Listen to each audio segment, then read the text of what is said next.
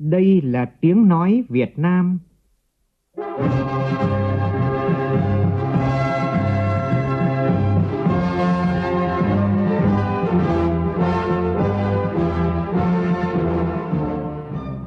là tiếng nói Việt Nam, phát thanh từ Hà Nội, thủ đô nước Cộng hòa xã hội chủ nghĩa Việt Nam.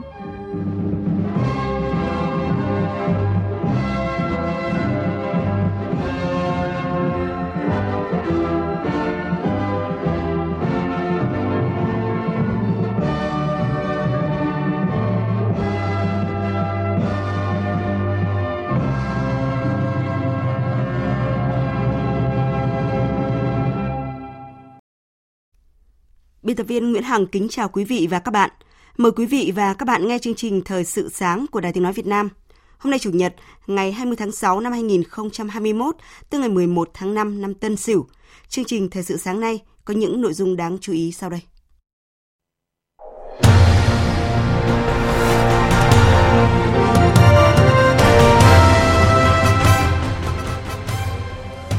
Chính phủ ban hành nghị quyết mua 30 triệu liều vaccine phòng COVID-19 AstraZeneca của công ty cổ phần vaccine Việt Nam. Chỉ thị khẩn của Thành phố Hồ Chí Minh yêu cầu dừng tất cả các loại hình kinh doanh không thiết yếu và yêu cầu người dân chỉ ra ngoài khi thật sự cần thiết. Giá cạnh tranh vải thiều Việt Nam tràn đầy cơ hội chinh phục thị trường Hà Lan. Trong phần tin quốc tế, ứng cử viên Ebrahim Raisi đã giành chiến thắng trong cuộc bầu cử tổng thống ở Iran các nhà khoa học tìm thấy dấu vết virus SARS-CoV-2 trong nước ở sông Hồ ở Ấn Độ.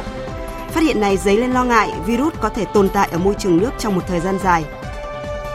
Cũng trong chương trình, biên tập viên Đài Tiếng Nói Việt Nam có bình luận nhan đề Thượng đỉnh Nga-Mỹ, thế cờ cả hai bên cùng thắng.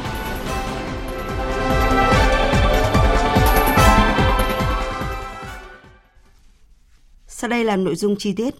Thưa quý vị và các bạn, hôm qua Chủ tịch nước Nguyễn Xuân Phúc đã điện đàm chúc mừng ông Antonio Guterres sau khi ông vừa được Đại hội đồng Liên Hợp Quốc thông qua nghị quyết bổ nhiệm giữ chức Tổng thư ký Liên Hợp Quốc nhiệm kỳ thứ hai từ năm 2022 đến năm 2026. Chủ tịch nước Nguyễn Xuân Phúc bày tỏ ủng hộ các ưu tiên định hướng của Tổng thư ký Liên Hợp Quốc Antonio Guterres trong nhiệm kỳ 5 năm tới. Chủ tịch nước khẳng định là thành viên có trách nhiệm của Liên Hợp Quốc, Việt Nam đã và đang đóng góp tích cực vào công việc chung của tổ chức quốc tế lớn nhất hành tinh này – Tổng thư ký Liên Hợp Quốc Antonio Guterres đánh giá cao những thành tựu phát triển kinh tế xã hội của Việt Nam, đặc biệt là trong lĩnh vực phòng chống đại dịch COVID-19. Tổng thư ký Liên Hợp Quốc ghi nhận những đóng góp tích cực và có trách nhiệm của Việt Nam đối với các vấn đề toàn cầu, nhất là tại Hội đồng Bảo an, ứng phó với biến đổi khí hậu và phòng chống đại dịch COVID-19. Tổng thư ký Liên Hợp Quốc khẳng định Việt Nam là nhân tố quan trọng đóng góp vào hòa bình ổn định trong khu vực. Thủ tướng Phạm Minh Chính vừa ký ban hành nghị quyết của chính phủ về mua vaccine phòng COVID-19 do AstraZeneca sản xuất của công ty cổ phần vaccine Việt Nam. Nghị quyết đồng ý việc Thủ tướng Chính phủ cho phép áp dụng hình thức lựa chọn nhà thầu trong trường hợp đặc biệt quy định tại Điều 26 luật đấu thầu đối với việc mua vaccine phòng COVID-19, chấp nhận mua 30 triệu liều vaccine của công ty cổ phần vaccine Việt Nam đã mua của AstraZeneca, song chính phủ chỉ chấp nhận mức giá theo nguyên tắc phi lợi nhuận như kết quả đàm phán với Bộ Y tế hơn 1.700 tỷ đồng và hơn 2 triệu liều vaccine nhận được từ sự đóng góp chung tay của các đơn vị, quận, huyện, thị xã, các tập đoàn, doanh nghiệp và người dân thủ đô Hà Nội thông qua chương trình Hà Nội chung tay hành động đẩy lùi dịch COVID-19 được tổ chức vào tối qua. Hưởng ứng lời kêu gọi toàn dân đoàn kết ra sức phòng chống dịch bệnh COVID-19 của Chủ tịch nước và Đoàn Chủ tịch Ủy ban Trung ương Mặt trận Tổ quốc Việt Nam, tối qua, thành phố Hà Nội tổ chức chương trình Hà Nội chung tay hành động đẩy lùi dịch COVID-19. Ủy viên Bộ Chính trị, Bí thư Thành ủy Hà Nội Đinh Tiến Dũng, Bí thư Trung ương Đảng, Chủ tịch Ủy ban Trung ương Mặt trận Tổ quốc Việt Nam Đỗ Văn Chiến tham dự chương trình. Chủ tịch Ủy ban Nhân dân thành phố Hà Nội Chu Ngọc Anh khẳng định, những nghĩa cử cao đẹp nhằm tiếp thêm động lực cho người dân cũng như lực lượng tuyến đầu phòng chống dịch. Sau chương trình, thành phố Hà Nội mong muốn các cơ quan, đơn vị, tổ chức, doanh nghiệp và toàn thể nhân dân thủ đô phát huy truyền thống đoàn kết, tương thân tương ái của dân tộc, bằng tình cảm sâu sắc, trách nhiệm và điều kiện của mình tiếp tục ủng hộ quỹ vaccine phòng COVID-19. Cuộc chiến chống đại dịch COVID-19 còn dài. Vì một Hà Nội thanh bình và phát triển, một Hà Nội chung tay hành động đẩy lùi dịch COVID-19, thành phố kêu gọi các tổ chức, doanh nghiệp, đơn vị, cá nhân và toàn thể nhân dân thủ đô chung tay ủng hộ, hỗ trợ chương trình tiêm vaccine phòng COVID-19 của thành phố Hà Nội. Mỗi sự hưởng ứng đóng góp không chỉ giúp thành phố có thêm nguồn lực để triển khai tiêm vaccine mà còn nhân lên những yêu thương, góp phần tạo môi trường sống an toàn, theo Ban Quản lý Quỹ vaccine phòng COVID-19, tính đến tối qua, quỹ đã tiếp nhận 5.775 tỷ đồng. Bộ trưởng Bộ Tài chính Hồ Đức Phước cho biết, Quỹ vaccine phòng COVID-19 hoạt động không vì mục đích lợi nhuận, sử dụng vốn đúng mục đích và phù hợp với quy định của pháp luật, đảm bảo công khai, minh bạch, tiết kiệm và hiệu quả. Theo tin từ Bộ Y tế, chúng tôi vừa nhận tính từ 18 giờ chiều qua đến 6 giờ sáng nay, nước ta ghi nhận 76 ca mắc COVID-19 trong nước, thành phố Hồ Chí Minh 46 ca, Bắc Giang 20 ca, Bắc Ninh 7 ca và Nghệ An 3 ca. Tại thành phố Hồ Chí Minh, trước tình hình diễn biến phức tạp của dịch COVID-19 vào tối qua, Chủ tịch Ủy ban nhân dân thành phố Hồ Chí Minh đã ra chỉ thị khẩn yêu cầu dừng tất cả các loại hình kinh doanh dịch vụ không thiết yếu, dừng hoạt động các chợ tự phát, yêu cầu mọi người dân chỉ ra ngoài trong trường hợp thật sự cần thiết như là mua lương thực, thực phẩm, thuốc men. Tin của phóng viên Hà Khánh thường trú tại thành phố Hồ Chí Minh. Theo chỉ thị của Ủy ban nhân dân thành phố Hồ Chí Minh, có một số điểm mới so với chỉ thị 15 và chỉ thị 16 của Thủ tướng Chính phủ. Trong đó, thành phố Hồ Chí Minh tiếp tục tạm dừng các loại hình dịch vụ không cần thiết. Thành phố cũng yêu cầu người dân không tụ tập quá 3 người ngoài nơi công cộng, ngoài phạm vi công sở, trường học, bệnh viện. Khoảng cách giữa người với người tối thiểu là 1,5 mét. Ủy ban nhân dân thành phố Hồ Chí Minh cũng yêu cầu người dân ở nhà chỉ ra ngoài trong trường hợp thật sự cần thiết. Các cơ sở sản xuất, doanh nghiệp trọng yếu tiếp tục duy trì hoạt động nhưng phải đảm bảo khoảng cách 1,5 mét. Người lao động phải đeo khẩu trang và đơn vị phải có văn bản cam kết tuân thủ phòng chống dịch bệnh. Đối với cơ quan, doanh nghiệp nhà nước, người làm việc cần tuân thủ giãn cách chỉ đến công sở khi thật sự cần thiết. Chính quyền thành phố cũng yêu cầu các đơn vị tạm dừng những buổi họp không thật sự cần thiết. Đối với những trường hợp cấp bách, các buổi họp cần được sự cho phép của chính quyền địa phương trước khi thực hiện. Thành phố Hồ Chí Minh cũng tạm dừng hoạt động của các chợ tự phát. Riêng đối với chợ truyền thống, Ủy ban nhân dân thành phố Hồ Chí Minh giao Sở Công Thương hướng dẫn các địa phương tuân thủ quy định 5K của ngành y tế. Về vấn đề này, Phó Giám đốc Sở Công Thương Thành phố Hồ Chí Minh Nguyễn Nguyên Phương cho biết. Ở chợ truyền thống hiện nay các quận huyện cũng đã lập các cái chốt kiểm soát để mà thực hiện các công việc như vậy. Do đó là cái việc mà cái rủi ro và lây nhiễm thì chắc chắn là là có rủi ro nhưng mà nó được giảm thiểu rất là nhiều. Ngoài ra, chỉ thị cũng nêu rõ thực hiện việc cách ly, phong tỏa đối với các khu vực có nguy cơ rất cao, nguy cơ cao để kiểm soát tình hình dịch bệnh tại các địa phương. Từ 0 giờ ngày hôm nay, Bệnh viện Đa khoa Đức Giang Hà Nội tiếp nhận người bệnh đến khám và điều trị trở lại sau 5 ngày phát hiện 2 ca mắc COVID-19 tại đây. Trong thời gian này, bệnh viện đã xét nghiệm 2 lần cho khoảng 1.500 nhân viên y tế, người bệnh và người nhà, người bệnh, tất cả đều cho kết quả âm tính. Ghi nhận của phóng viên Thúy Ngà. Ngày Bệnh viện Đa khoa Đức Giang khám chữa bệnh trở lại cũng là thời điểm bệnh nhân Cao Xuân Phúc, 64 tuổi, kết thúc đợt điều trị tại khoa chấn thương chỉnh hình của bệnh viện. Hiện tại sức khỏe của ông Phúc đã được cải thiện nhiều. Những ngày bệnh viện dừng hoạt động, ý thức phòng dịch của ông Phúc đã lên thêm một mức cao nhất. Ở đây được cái y bác sĩ nhắc nhở là đeo khẩu trang, ra vào phải đeo khẩu trang và rửa tay khử khuẩn an toàn, đứng xa nhau từ 2 mét. Nhưng chúng tôi cũng chấp nhận là cẩn thận chứ cũng không dám đi lộn xộn. Thế tôi cũng mong là tất cả những chị em ở đây thì cũng qua bao nhiêu ngày cũng cùng như cùng là bệnh nhân thì cũng vất vả cũng tất cả coi như là cũng vì được ăn nằm ở trong này cả mọi người cũng mong mỏi là được về nhà trong đợt dịch thứ tư này, ngành y tế vẫn ghi nhận tới 60% số ca mắc COVID-19 không có triệu chứng. Để bệnh nhân không có triệu chứng không trở thành thách thức đối với mỗi bệnh viện, bà Trần Thị Nhị Hà, Giám đốc Sở Y tế Hà Nội yêu cầu các cơ sở y tế phải tổ chức sàng lọc, phân luồng cách ly ngay từ cổng bệnh viện, hạn chế tối đa người ra vào bệnh viện. Với những người bệnh mà bị ờ, nhiễm SARS-CoV-2 nhưng không có những cái triệu chứng lâm sàng, ờ, khi tới khám bệnh chữa bệnh tại bệnh viện À, cũng là một cái thách thức đối với các bệnh viện bởi vì là à, người bệnh bị nhiễm bệnh à, nhưng mà lại không có những cái biểu hiện triệu chứng lâm sàng có những cái dấu hiệu trị điểm như là ho sốt khó thở. À, chính vì vậy mà à, chúng tôi cho rằng cần phải nâng cao cái tinh thần cảnh giác và tuyệt đối không có lơ là chủ quan đối với việc mà à, tiếp đón tiếp nhận bệnh nhân cũng như là người nhà bệnh nhân khi vào viện cho tới thời điểm này, Hà Nội đã ghi nhận hơn 260 ca mắc COVID-19 và đang nỗ lực kiểm soát dịch bệnh tại các cơ sở y tế, các vùng nguy cơ để có thể nới lỏng các hoạt động kinh doanh dịch vụ cho người dân trong thời gian tới. Thưa quý vị, thưa các bạn, những bức tường rêu phong cũ kỹ tại nhiều tuyến phố ở Hà Nội đã được khoác áo mới với những bức tranh cổ động tuyên truyền phòng chống dịch COVID-19. Và đây cũng là cách mà họa sĩ trẻ Nguyễn Mạnh Quang góp phần góp sức cùng chung tay đẩy lùi dịch COVID-19. Ghi nhận của cộng tác viên Gia Linh.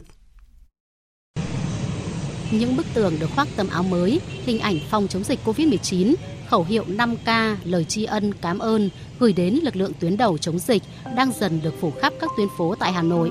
Mỗi người dân đều mong muốn có thể gửi gắm những lời động viên đến với lực lượng tuyến đầu chống dịch để tiếp thêm sức mạnh và động lực giúp họ chiến thắng dịch Covid-19.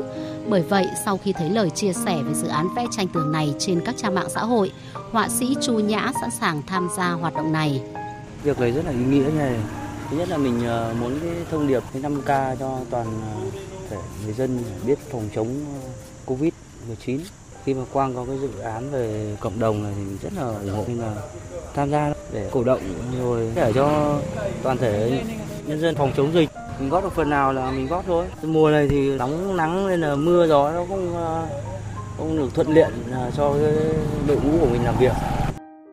Trước đó hơn một tuần nay, giữa cái nóng gay gắt của mùa hè, tại phố Phú Xá Tây Hồ Hà Nội, nhóm họa sĩ trẻ vẫn miệt mài chát lại bức tường cũ, sơn nền và vẽ những bức tranh tường nhằm cổ động, tuyên truyền phòng chống dịch bệnh COVID-19.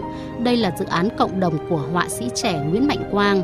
Dự án này sẽ được thực hiện trên các mảng tường ở các ngã tư đường lớn, đông người qua lại. Anh Quang chia sẻ, Hoạt động vẽ tranh tường cổ động này là do một người bạn quê Bắc Giang gợi ý nhằm thực hiện một điều gì đó thật ý nghĩa để chung tay đẩy lùi dịch bệnh COVID-19, đồng thời cũng là những lời tri ân đến với các bác sĩ y tá, tình nguyện viên, chiến sĩ biên phòng ở tuyến đầu chống dịch.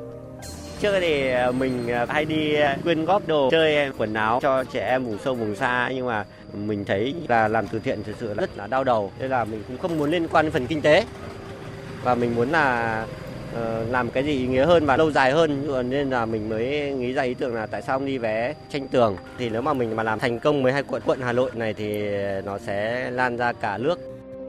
Mỗi bức tranh tường là một thông điệp khác nhau, cảm ơn những chiến binh thầm lặng, cảm ơn những chiến sĩ áo trắng, thông điệp 5K vân vân nhằm tri ân lực lượng tuyến đầu chống dịch cũng như truyền tải thông điệp 5K đến với người dân để cùng chung tay đẩy lùi dịch bệnh.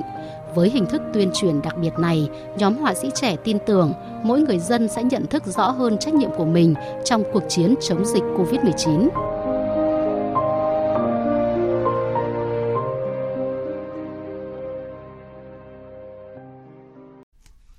Chương trình Thời sự sáng tiếp tục với những nội dung đáng chú ý khác. Nhằm quảng bá quả vải tươi của Việt Nam đến với người dân Hà Lan, Thương vụ Việt Nam tại Hà Lan đã phối hợp với siêu thị Thanh Hùng tổ chức chương trình giới thiệu sản phẩm vải thiều Việt Nam. Lô hàng tại siêu thị Thanh Hùng lần này gồm một tấn vải thiều Thanh Hà Hải Dương hạ cánh sân bay Schiphol, Hà Lan hôm 17 tháng 6 vừa qua để phân phối cho các siêu thị Á Châu tại Hà Lan, Pháp, Đức, Trước đó 2 ngày, sản phẩm mẫu đã được gửi đến tất cả các siêu thị Á Châu tại Hà Lan để thử và nhận được sự hưởng ứng mạnh của các chủ siêu thị. Ngay lập tức, các đơn hàng của mỗi siêu thị từ Hà Lan, Pháp, Đức, Na Uy tiếp tục đưa quả vải tươi chính vụ của Hải Dương, Bắc Giang sang Hà Lan trong 1-2 tuần tới bằng đường hàng không.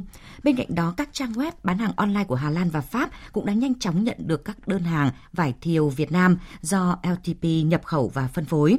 Đây là lần đầu tiên quả vải tươi Việt Nam được nhập khẩu chính ngạch vào Hà Lan. Với kết quả tích cực từ thị trường, hy vọng quả vải tươi của Việt Nam sẽ tiếp tục thâm nhập tốt vào thị trường Hà Lan những năm tiếp theo. Tại thành phố Perth của Australia, hôm qua đã diễn ra phiên đấu giá quả vải tươi của Việt Nam trong lô hàng đầu tiên của mùa vụ năm nay cập bến Australia. Phóng viên Việt Nga thông tin. Tại phiên đấu giá, một hộp quả vải tươi duy nhất với chất lượng đặc biệt của Việt Nam được mua với giá 3.000 đô la Australia. Ông Nguyễn Phú Hòa, trưởng cơ quan thương vụ Việt Nam tại Australia cho biết, số tiền thu được sẽ được chuyển về Việt Nam để trợ giúp các em nhỏ gặp khó khăn ở các vùng trồng vải. Năm nay chất lượng sản phẩm à, vải của chúng ta rất là ngon, rất là đặc sắc. À, nhà sản xuất khẩu cũng như nhà phân phối tại đây rất là chăm chút về nhãn hiệu cũng như là bao bì. Chính vì vậy mà thương vụ quyết định thực hiện cái việc đấu giá vải để làm gia tăng cái giá trị của nhãn vải Việt Nam tại thị trường Úc. À, thương vụ À, cùng với lại công ty Four Way Express cũng quyết định là sẽ dành toàn bộ cái tiền đấu giá để ủng hộ trẻ em tại các vùng à, trồng vải Việt Nam.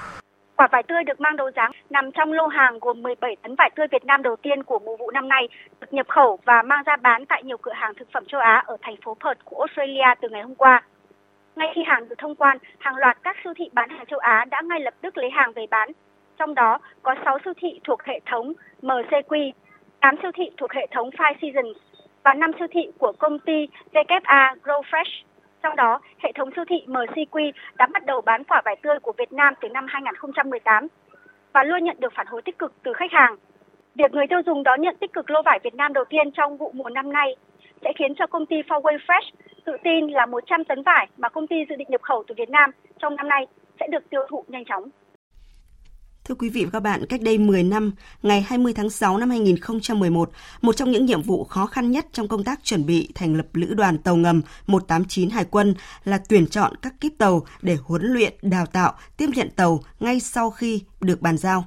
Sau 10 năm xây dựng và trưởng thành, đến nay, cán bộ thủy thủ của Lữ đoàn 189 đã hoàn toàn làm chủ tàu ngầm hiện đại, khẳng định vai trò là lực lượng nòng cốt tinh nhuệ của Hải quân Việt Nam, tự tin nhận và hoàn thành xuất sắc bất cứ nhiệm vụ nào mà Tổ quốc giao phó. Phóng dự của phóng viên Thu Lan.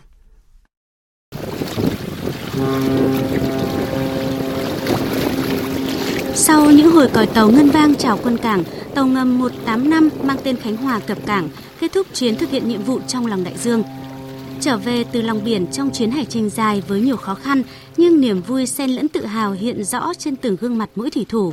Thượng tá Nguyễn Anh Kỳ, thuyền trưởng tàu 185 cho biết, mỗi chuyến thực hiện nhiệm vụ trong lòng biển bảo đảm mọi mặt an toàn có thể được coi là một chiến công, bởi đối với tàu ngầm, chuẩn bị cho một chuyến đi biển là chuẩn bị cho nhiệm vụ tác chiến thực sự, không cho phép dù chỉ một sai sót nhỏ vì không có cơ hội để sửa sai. Mọi cán bộ thủy thủ tích cực học tập, khai thác, vận hành, làm chủ trang bị con tàu hiện đại, bảo vệ vững chắc chủ quyền biển đảo, thêm lục địa thiêng liêng của Tổ quốc. Hiện nay, tất cả các cán bộ thủy thủ trên các kíp tàu ngầm đều được đào tạo từ cơ bản đến chuyên sâu, tự tin làm chủ chinh phục lòng biển với các độ sâu khác nhau trong giới hạn cho phép của tàu ngầm Kilo 636.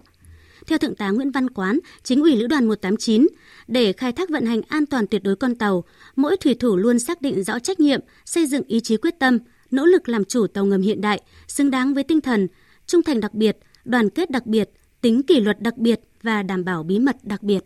Cán bộ thủy thủ tàu ngầm thực hiện cái nhiệm vụ hết sức cao cả trong lòng đại dương. À, vì thế chúng tôi không ngừng ra sức học tập, nâng cao trình độ chuyên môn để làm chủ con tàu. 10 năm vun đắp nên truyền thống, đoàn kết, kỷ luật, bí mật, quyết thắng, mỗi cán bộ thủy thủ Lữ đoàn tàu ngầm 189 Hải quân luôn xác định đây là niềm vinh dự tự hào và trách nhiệm lớn lao mà Đảng, Nhà nước, quân đội và nhân dân giao phó, sẵn sàng tham gia các phương án tác chiến cao nhất, kịp thời đáp ứng nhiệm vụ sẵn sàng chiến đấu trong mọi tình huống. Thời sự VOV, nhanh, tin cậy, hấp dẫn. Chuyển sang phần tin quốc tế, theo hãng thông tấn chính thức của Cộng hòa Hồi giáo Iran, ứng cử viên Ebrahim Raisi đã giành chiến thắng trong cuộc bầu cử tổng thống ở Iran. Phóng viên Tuấn Nguyễn từ Trung Đông đưa tin. Bộ trưởng Nội vụ Abdulreza Rahmani Fazli thông báo ứng cử viên Ibrahim Raisi đã giành được hơn 17,9 triệu phiếu bầu, tương đương tỷ lệ 62% trong tổng số hơn 28,9 triệu phiếu bầu. Bỏ xa so với người đứng thứ hai là ứng cử viên Mohsen Rezai, chỉ giành được hơn 3,4 triệu phiếu bầu. Qua đó, chính thức được bầu làm tổng thống của Cộng hòa Hồi giáo Iran. Lãnh tụ tối cao Ayatollah Ali Khamenei đã đưa ra tuyên bố ca ngợi sự tham gia rộng rãi của người dân Iran, đồng thời nhấn mạnh rằng người dân là những người chiến thắng thực sự trong cuộc bầu cử ngày hôm qua. Trong khi đó, Tổng thống đương nhiệm Hassan Rouhani đã đến gặp ông Raisi để chúc mừng chiến thắng và cam kết sẽ hợp tác toàn diện trong giai đoạn chuyển giao để Tổng thống đắc cử có thể thành lập chính phủ mới. Về phần mình, Tổng thống đắc cử của Iran Ibrahim Raisi cam kết chính phủ mới sẽ nỗ lực hết sức để giải quyết các vấn đề của đất nước, đặc biệt là các vấn đề liên quan đến cuộc sống của người dân. Lãnh đạo các nước đã chúc mừng ông Raisi giành chiến thắng trong cuộc bầu cử. Phó Tổng thống kiêm Thủ tướng các tiểu vương quốc Ả Rập Thống Nhất Bin Raisid chúc mừng Cộng hòa Hồi giáo Iran và mối quan hệ song phương ổn định và phát triển thịnh vượng. Tổng thống Nga Putin cũng chúc mừng ông Raisi giành chiến thắng trong cuộc bầu cử. Ông Putin bày tỏ hy vọng sự phát triển xa hơn trong mối quan hệ hợp tác song phương với Iran. Bộ Ngoại giao Myanmar bác bỏ nghị quyết của Đại hội đồng Liên Hợp Quốc kêu gọi một lệnh cấm vận vũ khí đối với quốc gia Đông Nam Á này. Myanmar gọi nghị quyết được thông qua không có tính ràng buộc pháp lý. Bộ Ngoại giao Myanmar đã gửi thư phản đối tới Tổng thư ký Liên Hợp Quốc và Chủ tịch Đại hội đồng Liên Hợp Quốc. Đại hội đồng Liên Hợp Quốc trước đó đã họp và thông qua nghị quyết về tình hình ở Myanmar, kêu gọi ngừng vận chuyển vũ khí cho Myanmar, đồng thời hối thúc chính quyền quân sự tôn trọng kết quả bầu cử tháng 11 năm ngoái, cũng như trả tự do cho những người bị giam giữ, trong đó có cả cố vấn nhà nước Aung San Suu Kyi. Đặc phái viên Mỹ về Triều Tiên Sung Kim đã đến Seoul trong chuyến thăm đầu tiên đến Hàn Quốc kể từ khi đảm nhận vai trò này vào tháng trước.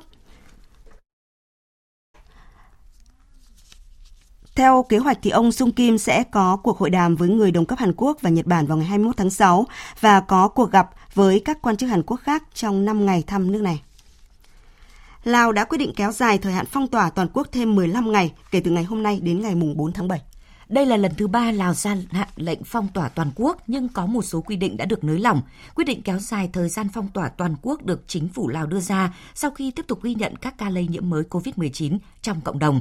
Để giảm tác động kinh tế và đời sống của người dân, chính phủ Lào cho phép mở cửa trung tâm thương mại, siêu thị, cửa hàng, chợ thực phẩm tươi sống.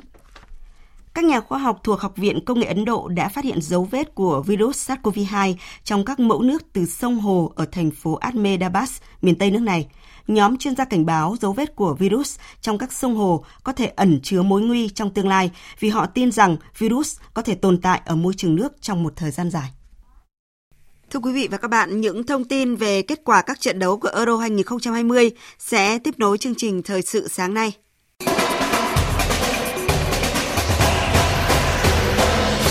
Euro 2020, sàn diễn đỉnh cao của bóng đá châu Âu.